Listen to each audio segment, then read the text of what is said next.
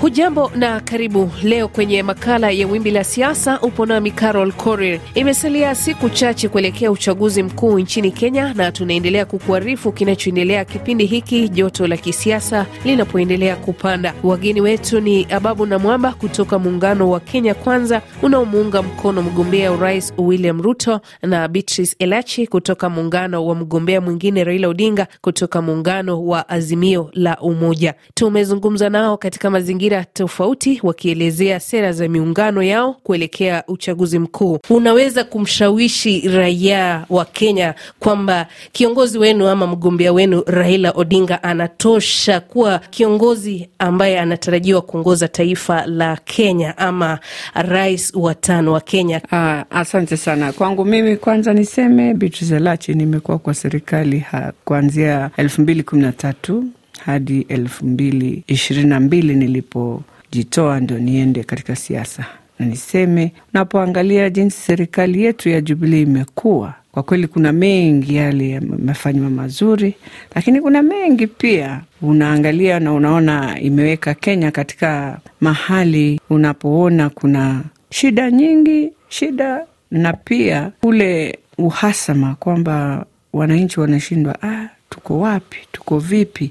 Tuko na vigogo wetu wawili wamekuwa na vuguvugu hadi unakuta wananchi wenyewe wame, wamejikuta ndani ya kitu hawaelewi. Kwa hivyo kwangu mimi, sababu gani nitasimama na mheshimiwa uh, Raila Omolo Odinga baba the fifth ni kwamba yeye twamwangalia kwa hivi sasa wakiwa na Martha Karua, twamwangalia ni baba, tunataka Kenya kwanza itulie, maana mahali tuko tuko mbio sana na inaweza leta tumbo joto, na kuna zile sera amekuwa akiongelea aanguke, akiamuka anaanza.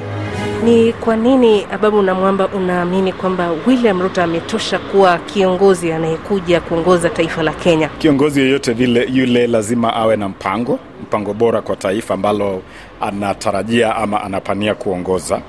Na kati ya wagombezi wote ambao wanawania uh, wadhifa wa rais mwaka huu ni William Ruto amepeana mpango tosha, mpango ulio na malengo uh, ya kubadilisha taifa hili, hasa malengo ya kupambana na shida kuu ambayo inakumba taifa hili hivi sasa, ambayo ni shida ya uchumi. Kenya imo kwenye shida kubwa kiuchumi. Gharama ya maisha imepanda kupindukia. Gharama ya vitu vya kawaida, vyakula vya kawaida kama vile unga, mafuta ya kupika, gharama ya usafiri, kwa sababu ya gharama ya mafuta ya usafiri.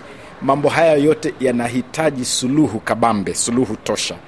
Na unapotizama mipango ya wagombezi wote wa urais, ni William Ruto peke yake yuko na mpango tosha wa kuweza kutatua uh, matatizo haya ya taifa hili. Naam, Wakenya wanauliza kama Kenya Kwanza muna jipya gani? kuna mapya mengi, si jipya tu, kuna mapya mengi.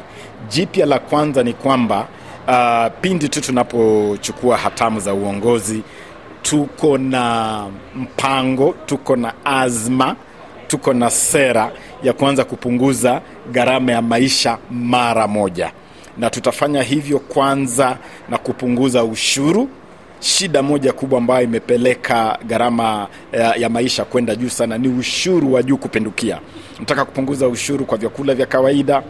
Tunataka kuwekeza katika kilimo, kwa sababu kilimo, ingawa ndio uti wa mgongo wa taifa wa uchumi wa taifa hili, kimesahaulika, na tungependa kuanza kuwekeza pakubwa katika, katika kilimo.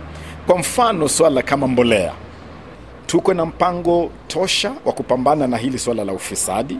Tunataka kuondoa siasa katika, katika mapambano ama katika vita na ufisadi. Hapo mbeleni tumeona kiongozi Raila Odinga akiwa ak, ak, akisemekana yeye ni kiongozi wa mwosho mmoja, ya kwamba ukienda kuonana na Raila Odinga ukisalimiana na yeye, kama wewe ulikuwa mfisadi, basi unakuwa mweupe kama pamba. Tunataka kuondoa ushenzi kama huo, kwa sababu ili tupambane na ufisadi vilivyo, lazima tuyape mamlaka tosha kwa vile vitengo ambavyo katiba imeviweka kupambana na ufisadi.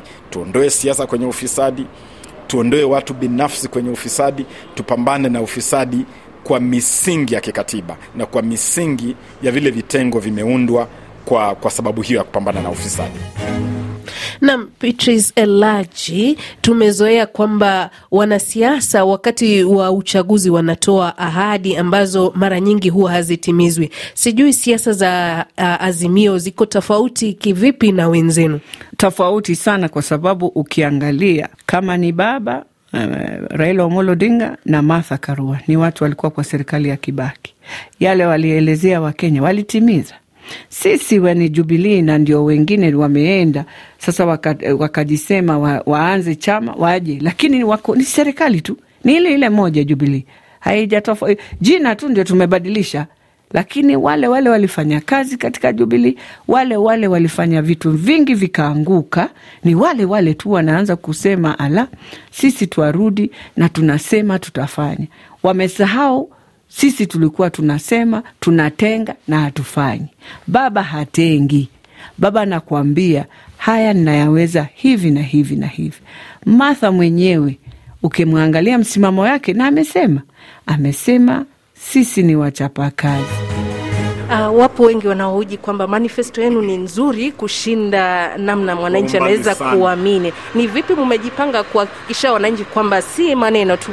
Unajua, matarajio ya Wakenya yamesushwa sana kwa hii miaka mitano iliyopita. Baada ya handisheki, Mheshimiwa Uhuru Kenyatta na Mheshimiwa Raila Odinga wameshikana na wakashukisha matarajio ya Wakenya sana. Wakenya wamekosa imani, ndio sababu wanapoona mpango kabambe kama mpango wa Kenya Kwanza wako na tashwishi lakini mi naambia Wakenya, mpango huu ni mpango halisi, ni mpango ambao utatekelezwa, ni mpango ambao utabadili hali ya maisha ya Wakenya wote kwa jumla, si maneno matupu kama yale ya, ya, ya Raila Odinga na, na, na, na, na Azimio.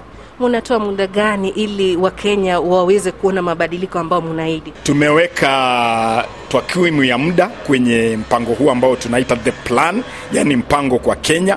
Tumeeleza kwa mfano swala hili la kupunguza gharama ya maisha tutalishughulikia katika muda wa siku mia moja za kwanza pindi tu tunapochukua hatamu za uongozi. Uh, Bi Elachi, ni bayana Kenya ipo kwenye kipindi kigumu cha uchumi na pia kuna mikopo na kuna mambo mengi. Mutaweza kutimiza kivipi ahadi ambazo mumetoa kwa mpiga kura? Hakuna serikali inaweza chaguliwa bila kusema wanaenda kufanya nini. Ni matumaini ndio, lakini matumaini hayo ni lazima yati, yatimizwe. La muhimu sasa ni kwamba yale baba amesema, kuna yale anaweza timiza na siku mia moja, kuna yale anafaa tuambie midterm, kuna yale sasa long term, na ya muhimu kabisa tunajua kwamba uchumi ni mbaya, tunajua kwamba tunataka kuona mkopo kulipwa, pesa zikilipwa. Wajua, kama hatungekuwa na hii ufisadi mkubwa tuko nayo leo hii, hakuna mtu angekuwa anauliza swali. Tumalizia na hili Bwana Babu, kwamba uchaguzi wa Agosti ni mashindano. Mutakubali matokeo ikiwa matokeo yatasema mumeshindwa kihalali? Tuko na imani kuu ya kwamba Mheshimiwa William Ruto atachaguliwa kama rais wa tano wa taifa hili. Tunaamini ya kwamba tunawashinda washindani wetu kwa kila kitu. Tutakubali matokeo hayo kwa sababu tuna imani sisi ni washindi. Sijui wanaazimio mumejiandaa aje kuhusiana na uchaguzi wa Agosti? Matokeo yanaweza kutokea vyovyote vile. Je, mutakuwa tayari kupokea matokeo haya ikiwa pengine atakuwa kinyume na matarajio yenu? Wajua, kwa hivi sasa si wakati kama ule watu walikuwa na uhasama mwingi.